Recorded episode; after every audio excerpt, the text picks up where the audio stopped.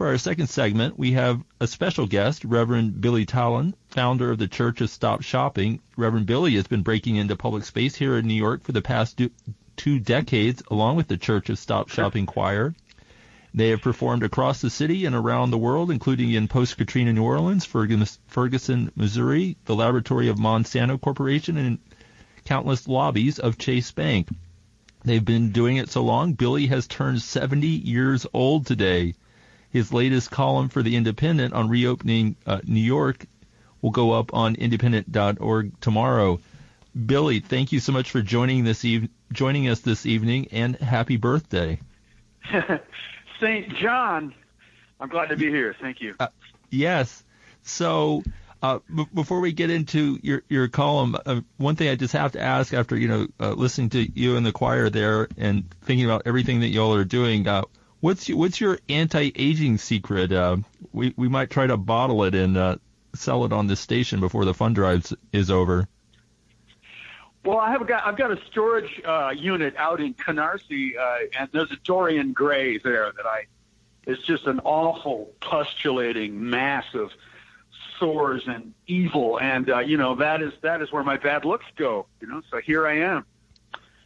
Okay, well we're we're we're thrilled that you're still with us and still uh, going at, at full tilt. So uh, you'll have a piece going up on the uh, indypendent.org uh, website tomorrow uh, with your your take on uh, the the push to reopen reopen the economy. Uh, you want to share some of your uh, main thoughts about that? Well, we see that Wall Street is locked and loaded. Uh, I've read that the concentration of capital right now in investment vehicles going to executives of major corporations for their for their for their reentry into our lives. Um, they are ready to just come in here. The monoculture will wash through New York City. Just speaking for our efforts against gentrification, uh, a lot of the a lot of the human scale businesses are certainly in peril um, at this time as as this big money buys whole blocks from us and um, you know has the ability to completely undercut uh, product prices with sweatshops and union busting. It's it's a it's a dire time for for the neighborhoods. Neighborhoods are made of human scale. Am I right? The the the the the shops and service services that we give each other are based on um, a gift economy, a giving, and so the caregiving, which which is that's our our hero, of course, right now, and and and uh, the, we're, the we're so grateful workers. to the caregivers. That that is that is what a, a healthy neighborhood is made of. So there's a contradiction here. We're we're uh, the the the the goodness that we've discovered in each other right now to resist this pandemic is also the heart and soul of our city, which is our which is our neighborhoods. They are in peril from these corporations coming in with their advertisements. And who's in the advertisements? Actors, actors who are being paid to uh, emote, and they're wearing scrubs and plastic gloves and and masks.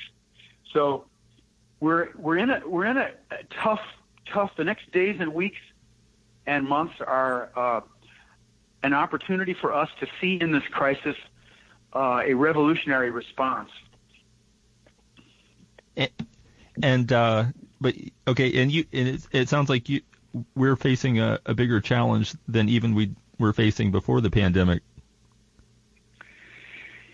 Well, I, I believe it's a concentration of problems that did exist, and that's the same thing that happened uh, after 9/11. We we had wars everywhere, and then after 9/11, they got worse. And uh, right now, what we have is uh, sort of an internal colonization.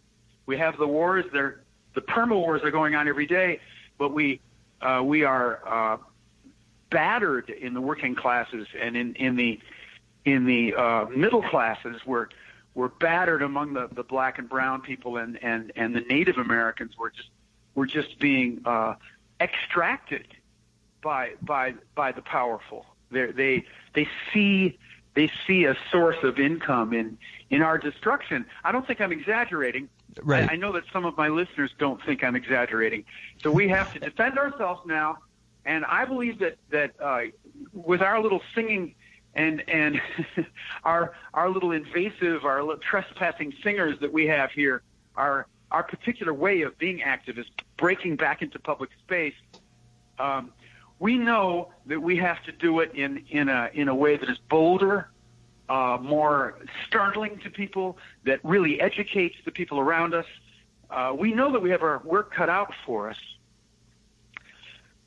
All right. Well, we'll we'll leave it there. Uh, Reverend Billy, we thank you for joining us this evening on the WBAI Evening News on the day of your 70th birthday. Earthalujah. Thank you so much, John. You bet. Bye, Billy everybody. Luya. All right. You have a great night, Billy. Thank you.